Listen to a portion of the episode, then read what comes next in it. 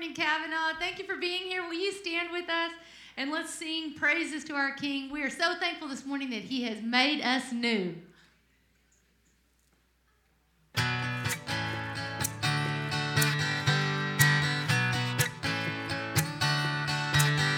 good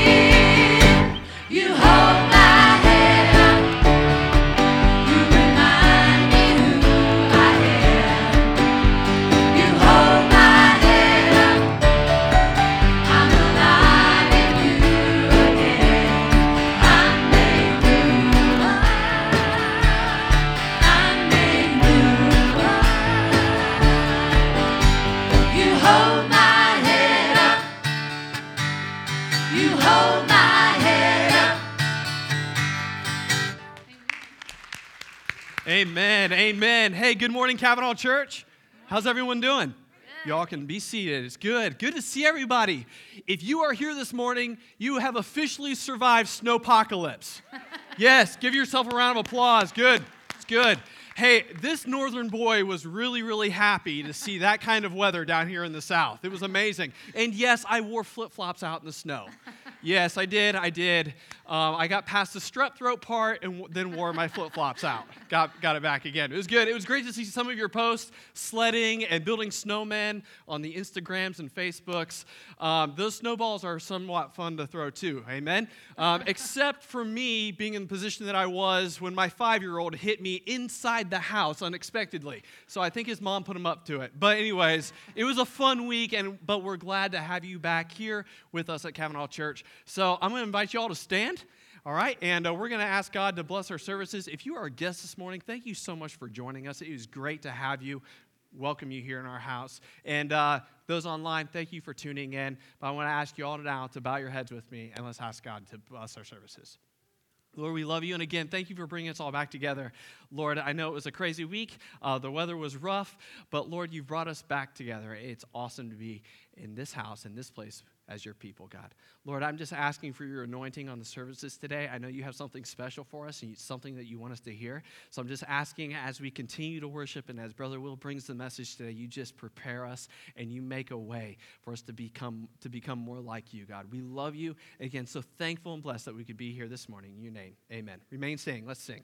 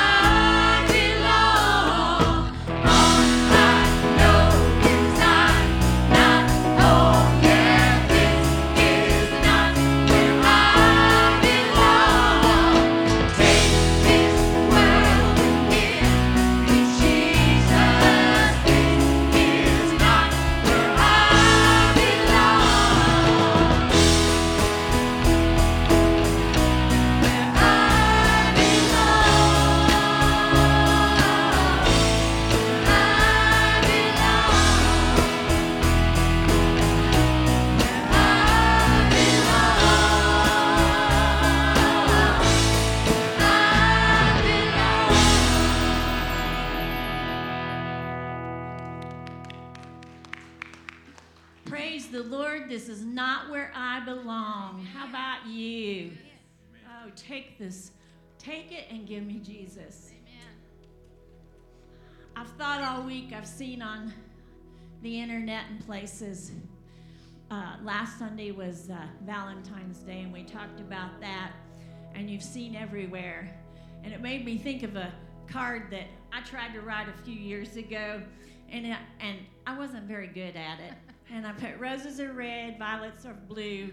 You're my number one cowboy, and I love you. I quit after that. I, I wasn't very good. I let Hallmark do my talking after then. that was the extent of it. I looked in the Bible, and there's so many places where uh, there were examples of people that showed Jesus how they loved him.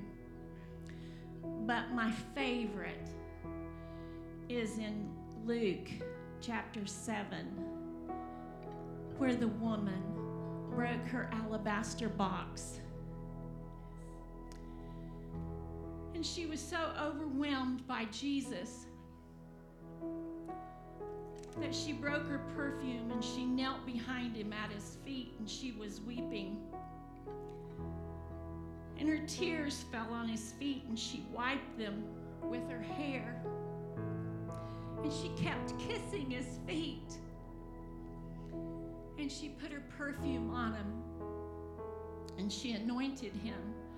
She did everything she could to show him her love because she loved Jesus. And you know, God gave his one and only Son because he loved us. And Jesus gave his life because he loved us. And so all week long, I've thought about this song that we're fixing to sing. And it's called Jesus, We Love You. And I've been thinking about all the things that I love Jesus for. And I want you to think this morning about the things that you love Jesus for. You know, we love him for our forgiveness, the forgiveness of our sins. We love him for deliverance, deliver, deliverance for addictions. We love him for our health that he's given us. We're here today. We love him for our families. We love him for this church, our church for life. So as we sing this song this morning, Jesus, we love him, that we love you. Let's give him the praise and the worship that he deserves. Think about it. Jesus, we love you. Let's pour out our praise and worship and our love for him this morning. Jesus, Jesus, we love you.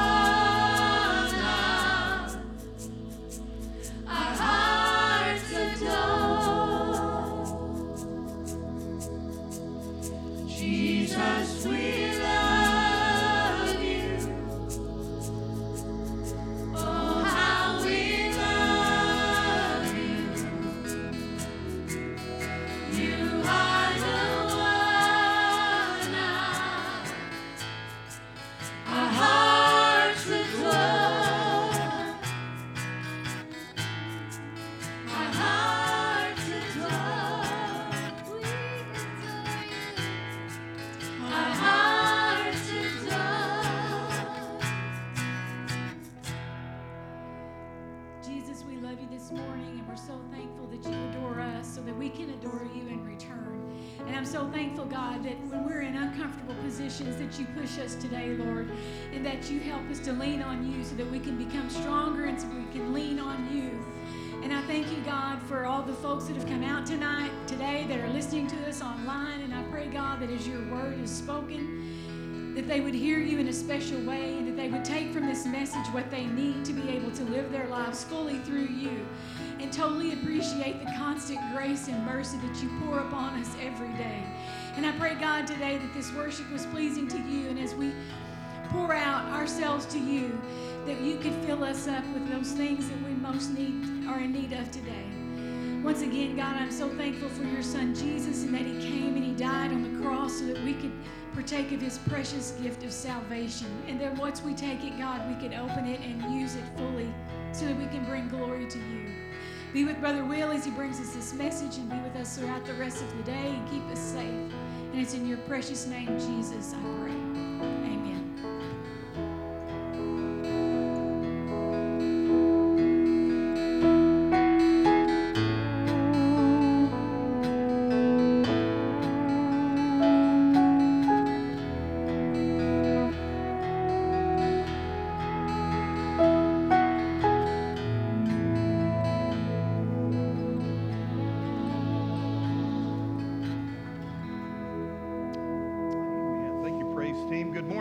Everybody good? Man, it's good to see you today. Thankful for you being here and those watching online. I'm glad that you're in the Lord's house today. Well, uh, today's message is with Pastor Will. That's me, Pastor Will. Good to see you. Everybody good? And here's what we're going to talk about pressure to praise. We're going to praise God for pressure.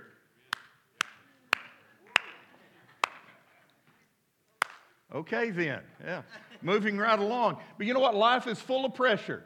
Everywhere we turn, there's pressure. Peer pressure, blood pressure, barometric pressure, atmospheric pressure, financial pressure, high, high pressure, low pressure, tire pressure, water pressure, air pressure, time pressure, pressure cookers. Pressure washers, pressure players, grace under pressure, cool under pressure, cracking under pressure. I mean, everywhere you turn, what is there? There's pressure. My goodness gracious. I, I don't know if you know this, but my wife uh, was a, a cheerleader in high school. Uh, she cheered for the Corning Bobcats in Corning, Arkansas. But she's not the only cheerleader in her family. Uh, she actually cheered with her sister Candy, who is a year older. So the cheer team was made up of these Archer girls. And then the older sister, Debbie, who's eight years older than Angie, she was a cheerleader.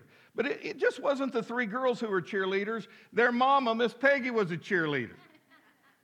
You know, in Peach Orchard, which is just outside, it's a suburb of Corning, right? And here's the cool thing Miss Peggy's cheerleading coach was this old lady named Miss Cooper. But she was also Miss Angie's cheerleading coach. And I'm thinking, wow, uh, the mama's coach and now all the girls' coaches. And I asked Angie one day after we first got married, well, how old was Miss Cooper when she was your cheerleading coach? Because she was your mom's coach too. Angie said, oh, about 100. and she would load all these little cheerleaders up in her station wagon and drive them all over northeast Arkansas to cheer. So, anyway, Angie was a cheerleader. My mom was a cheerleader back in high school before my dad swept her off her feet and married her when she was 16 years old. She was a cheer. I was in the attic the other day, Mom, over at Kokomo, and I saw your megaphone. We still have my mama's megaphone up there. So, I have been raised with cheerleaders. And I love it because I, I, love, I love the enthusiasm because that's what cheerleaders do, right? They get you going. And so sometimes when it's kind of boring at the house or we're driving in the car, I'll just look over at Angie and say, Give me a cheer, Angie. Do one of those cheers. And she, she, she remembers all the cheers and she'll do me a cheer. And, and it's great, man. I get all pumped up. And man, I want to teach you some cheers, all right? I, I do remember this one cheer when, when I played basketball. It was kind of a basket. It really wasn't a cheer, it was a chant. Because y'all don't, y'all don't just do cheers, you do chants too. Correct, all right? See, I know what I'm talking about. And I remember this chant back when I played basketball, and I've heard it since. Here's, here's the way it went. Let's see if I can do it right. Pressure, pressure, put on the pressure. Come on, help me. Pressure, pressure, put on the pressure. Come on. Pressure, pressure, put on the pressure. Everybody, pressure, pressure, put on the pressure. You feel it? Man, I feel the pressure. Here- Here's the deal. About a year ago, somebody turned on the pressure and they ain't turned it off yet. Are you with me? Pressure, everybody. And you can't get through life without some incredibly pressurized moments. But you know what? Sometimes those moments turn into days. And sometimes the days turn into weeks and months and even years. But I have found a book in the Bible that has surprised me with its ability to encourage me and uplift me even in moments of pressure. And that is the book of Second Corinthians. This really is one of the most autobiographical books of the Apostle Paul. The closest he ever came to really baring his soul and describing how the pressures in his life and in his ministry almost crippled him. And so for you this morning, I've gone through Second Corinthians and I've taken little snippets of verses to show us the words of the Apostle Paul and all of the pressure that he was under. Words and phrases like this right here. Paul talked about all our troubles, great distress, anguish of heart, many tears. He talked about great pressure far beyond our ability to endure. He talked about being grieved, distressed, having no peace of mind. He talked about the hardships that we all suffer. He even said, Sometimes I despair even of life, not equal to the task. He, he talked about not being competent and being in deadly peril. He talked about being hard pressed on every side, harassed at every turn, struck down, perplexed, downcast, beaten, flogged, shipwrecked, weak, sorrowful, and poor.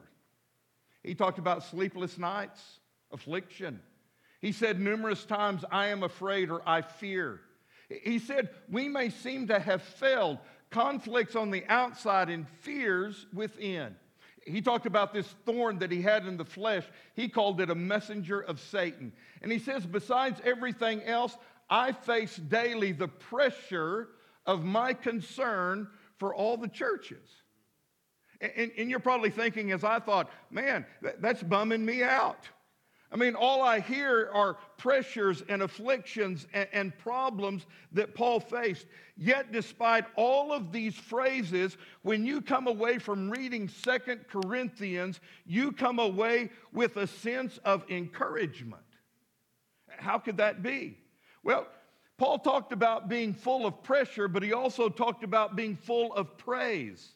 You see, despite Paul's long list of hardships, this is one of the most optimistic books that we find in the entire Bible. Yes, Paul honestly described his pressures and his problems, but there is no defeat here. There is no woe is me in these verses. He is realistic about all of his problems and all of the pressure, but he is resilient in his praise that he gives to Almighty God. I mean, it's amazing. The central theme of the book of Second Corinthians is one of triumph and one of victorious living. One of Paul saying, you know what? There are pressures and there are problems in life, but when you turn that pressure into praise, you've got it made. Because greater is he who lives in me than he who lives in the world. And God is going to help me and comfort me in my times of difficulty. In fact, the very first word in the main body of this book is the word praise. And the very first paragraph of the body of the book, he gives us five incredible ways of turning pressure points into praise points.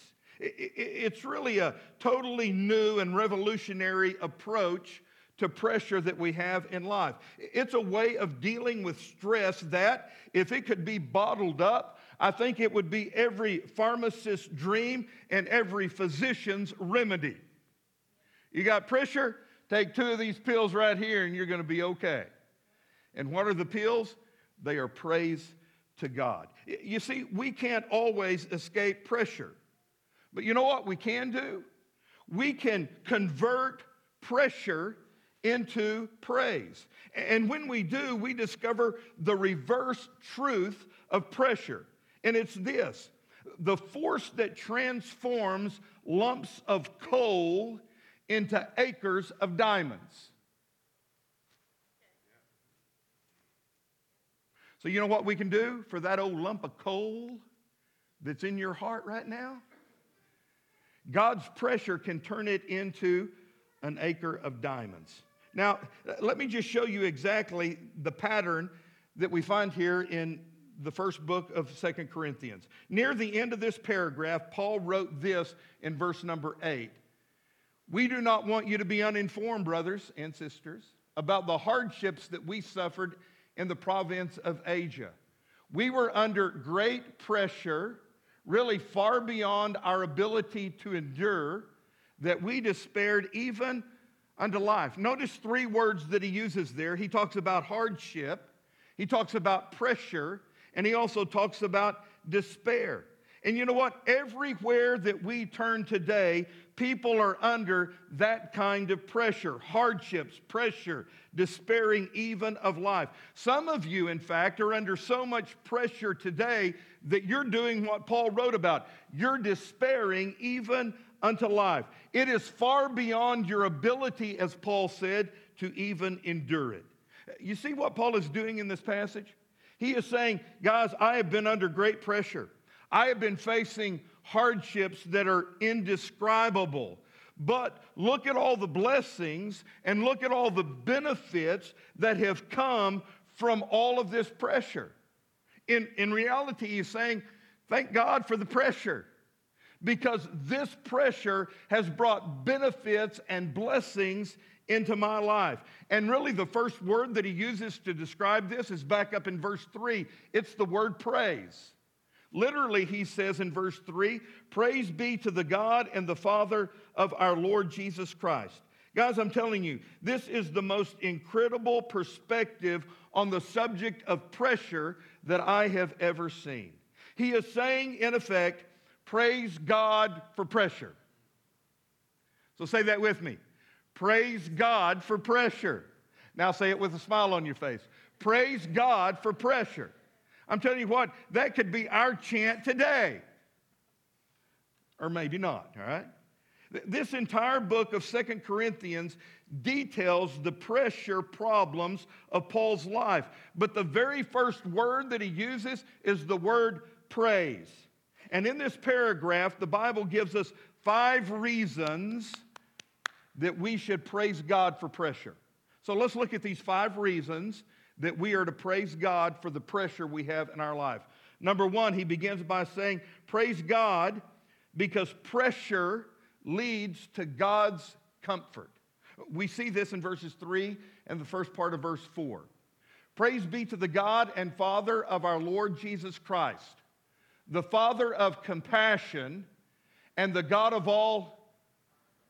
Now, everybody say that. The God of all, who does what?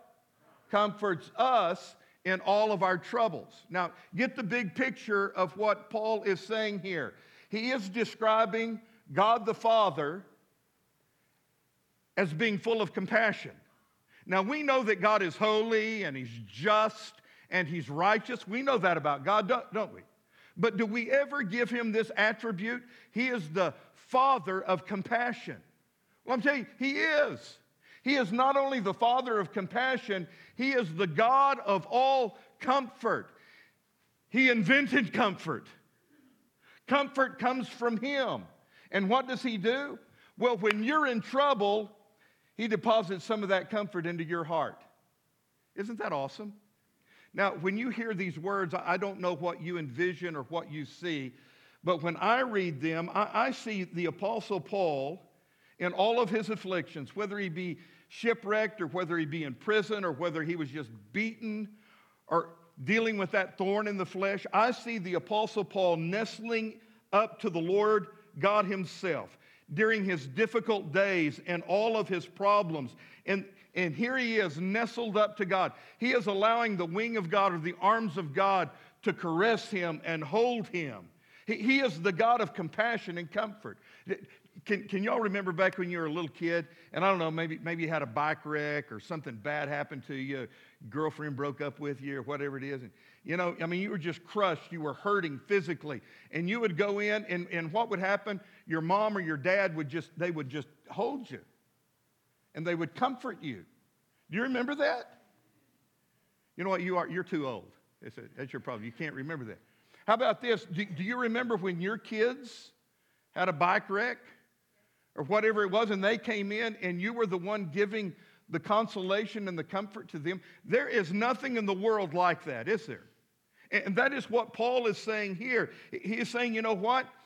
When, when I am at my lowest, God is always there to comfort me. He is the Father of compassion. He is the God of all comfort. And He is the one who comforts me. You know what? I, I, don't, I really don't know how people who don't have God can deal with life because they don't have that comfort. I hear this all the time. Ken, good to see you, Ken. How are you, buddy? You doing all right? We hear this at funerals all the time. When, when people are facing the death of a loved one, they will inevitably say, if they're a believer, I just don't know how people can handle this without God in their life. I hear it all the time. I, I, I, don't, I don't see how people can deal with this without having God in their life. And can I tell you what? They don't deal with it.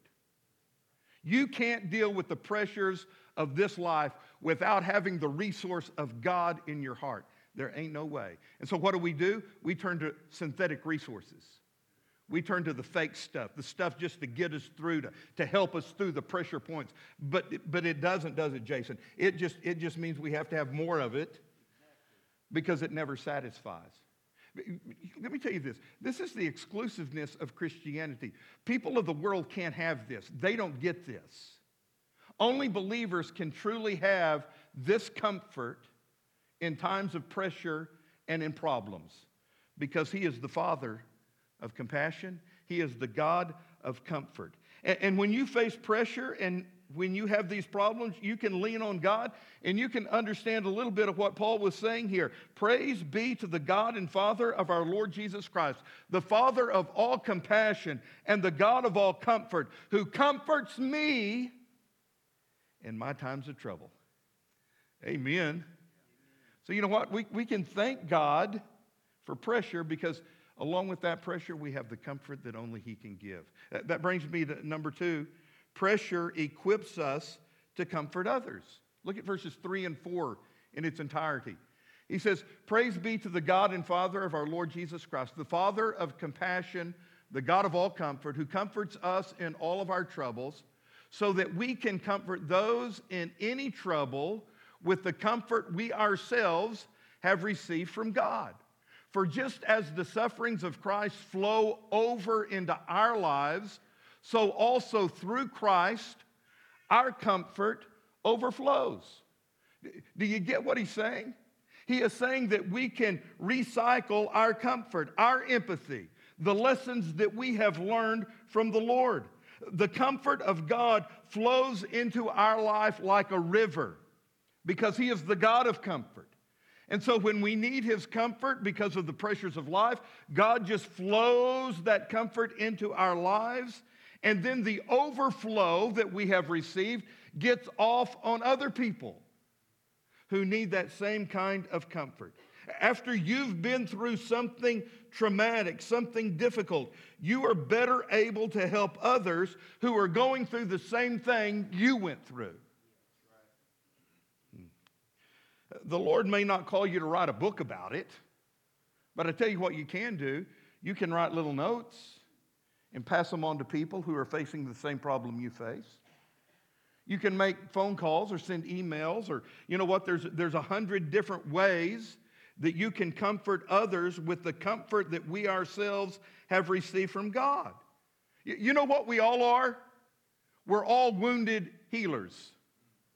We've all been wounded, and we're all in this process of healing. And we never go through any experience or pain in life, but what God can take that experience, comfort us because He is the God of comfort, and then we can use that comfort to comfort somebody else. In fact, if you think back on it, chances are the way God comforted you was through somebody else who extended that comfort to you.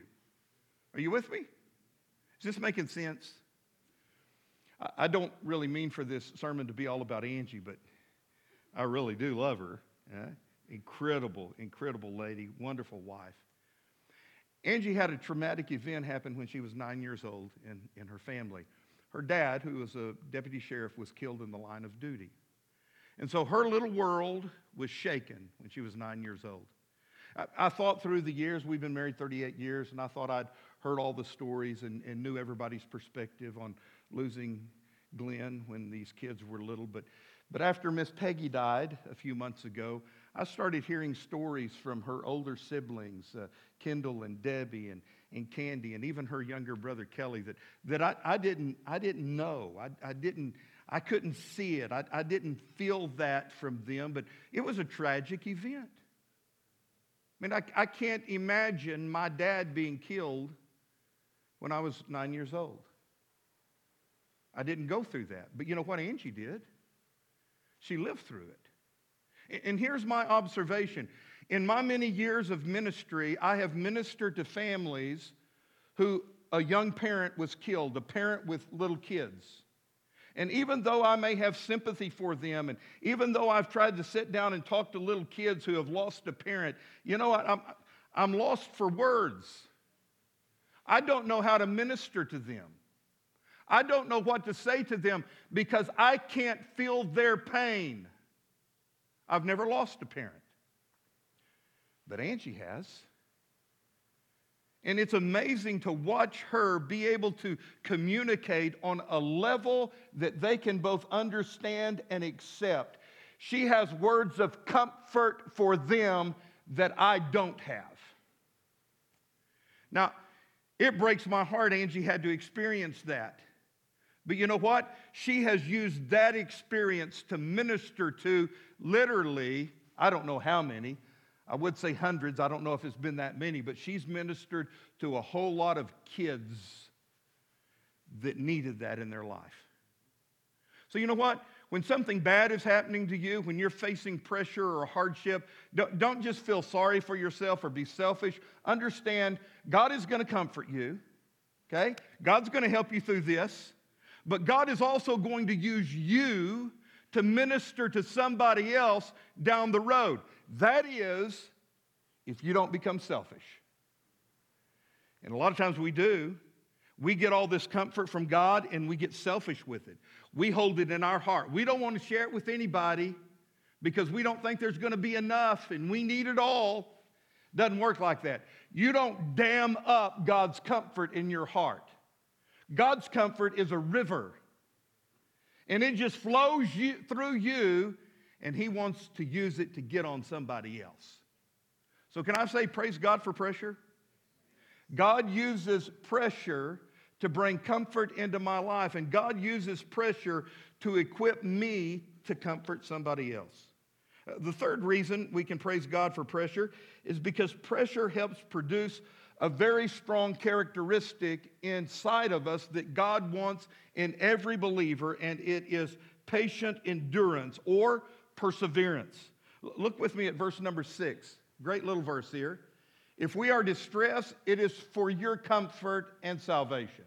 If we are comforted, it is for your comfort, which produces in you, here's the word, patient endurance of the same suffering that we suffer. Uh, this is a word that, that the Bible uses about 30 times throughout the Bible. It is translated patience or endurance. Sometimes it's translated perseverance. And here's one thing I've learned, not only studying the Bible, but in real life. I have learned that above almost anything else, God wants to develop inside of us this characteristic of perseverance. What is perseverance? It's the ability to keep on keeping on. It's the ability that when life knocks you down and the pressures of life are stomping you in the ground that you can pull yourself up and keep on going. When you feel like giving up or giving in, you don't. You just keep on going. It's resiliency, it is the ability to just keep doing the right thing. You know what? Sometimes right here we get tripped up. When the pressure is put on, we compromise, we give in, we do the wrong thing. But perseverance says, no, I'm not going to do the, I'm not going to let the devil and the world crush me. I am going to follow God and I am going to choose to do the right thing even when the pressure is turned on. So here it is. God, God is taking that old lump of coal that's in your heart and he's making a pretty diamond. It's called perseverance. Number four, pressure teaches us to rely on God, the God who raises the dead. This is interesting. Look at verses 8 and 9. We do not want you to be uninformed, brothers, about the hardship we suffered in the province of Asia. We were under great pressure, far beyond our ability to endure, so that we despaired even of life. Indeed, our heart, in our hearts, we felt the sentence of death. But this happened that we might not rely on ourselves but on God who raises the dead. Now, guys, I don't know. Stacy, I told you first service, I'm digging that, man. Here, here's what pressure does it helps me to rely on God and not myself. You know, what? usually the, the, opposite is true. We do rely on ourselves. When pressure is put on, we try to fix the problem. Have any problem fixers out there? You think you got to fix it yourself? I mean, you've, you've, you, you got a good mind. You, you can be creative. You can fix it. You, no, you can't. There are some things in life you don't have the answer for. There's some things that you can't fix. And troubles in this life will drive us to the promises of God. When you face a problem, what do you do? What you should do is turn to God's Word. Pressure should lead us to the promises of God. And we read the Word of God. And through the Word of God, we become strong. We realize that, you know what? I, I can't fix this on my own.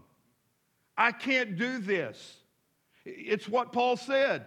But all of this happened that we might not rely on ourselves, but that we would rely on God. And then he puts this in there. I don't know why he put this in there, but he put this in there who raises the dead.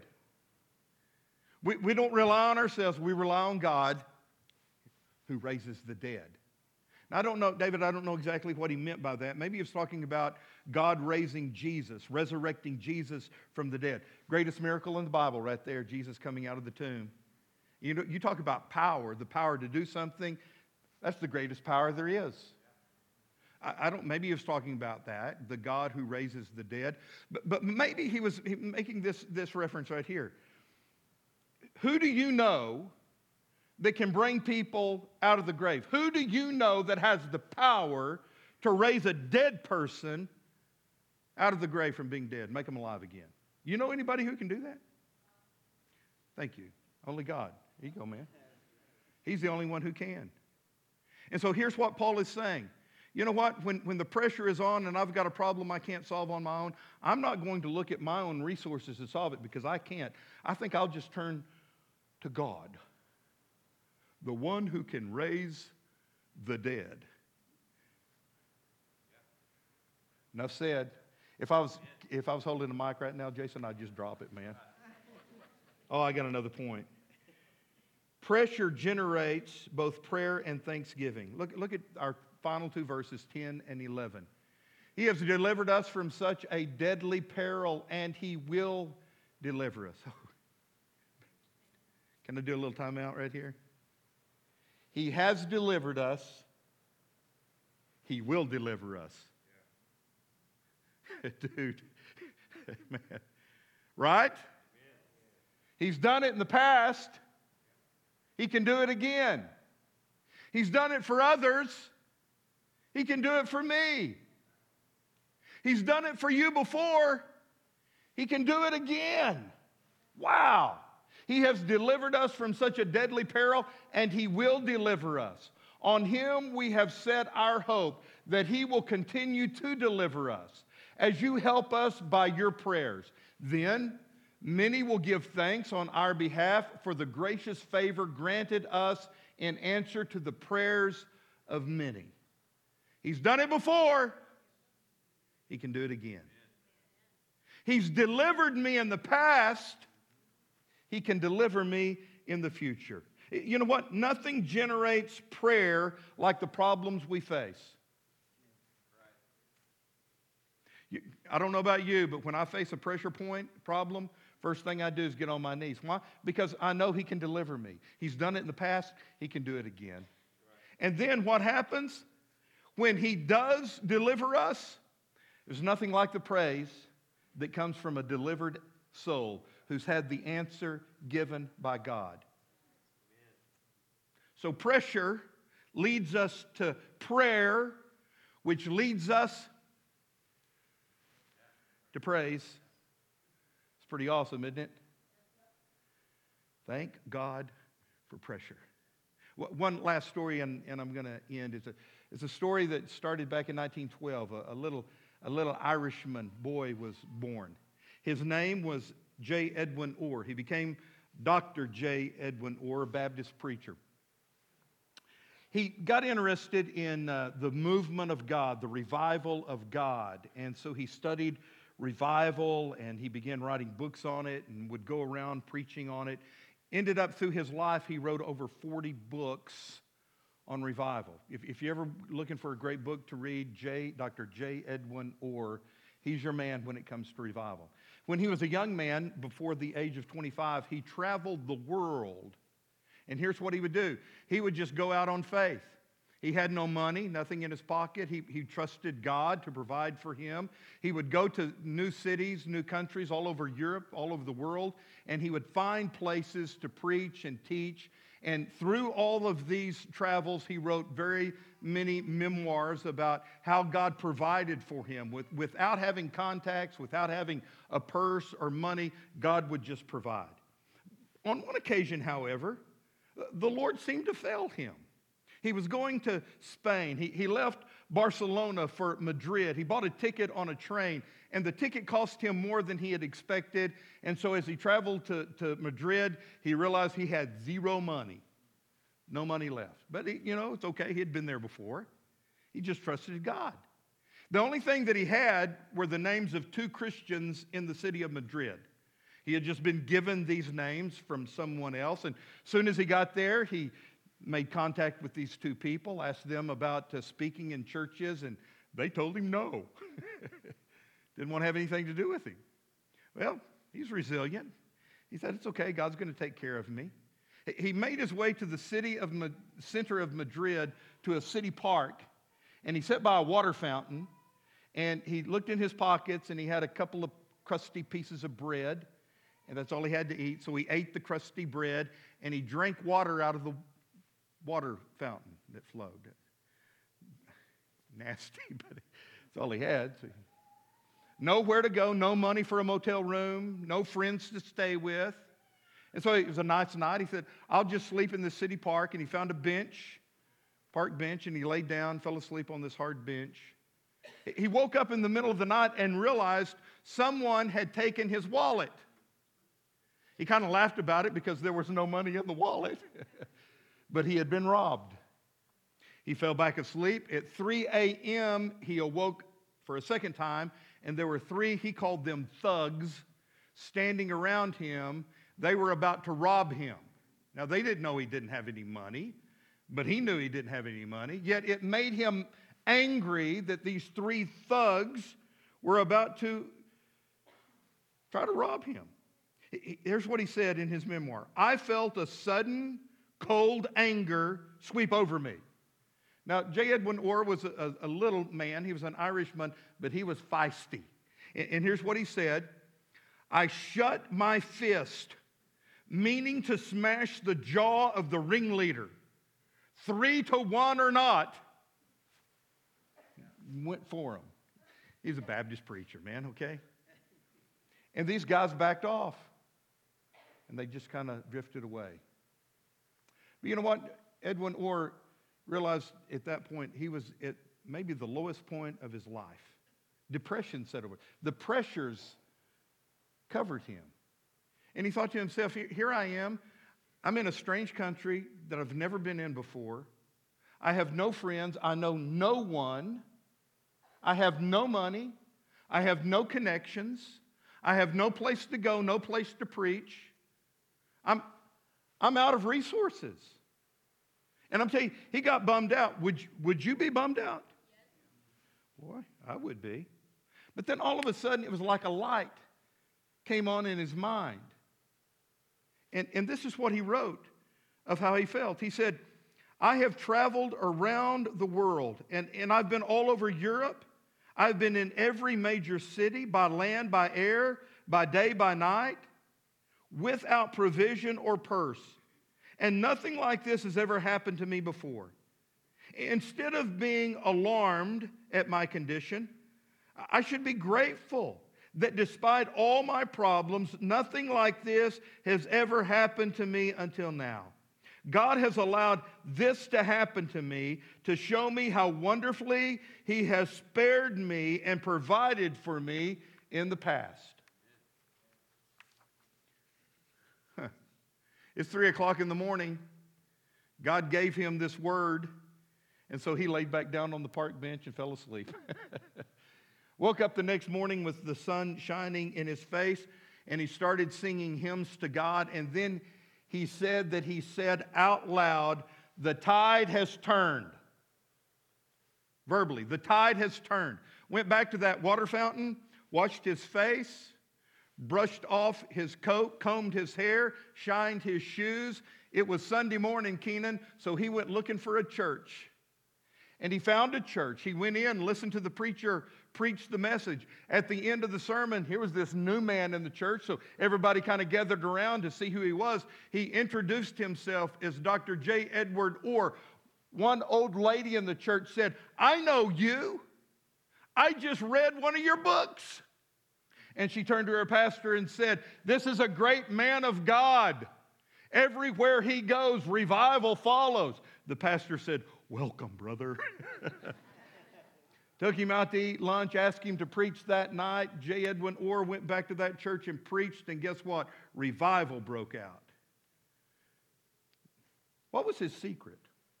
I mean, really, what made the difference there?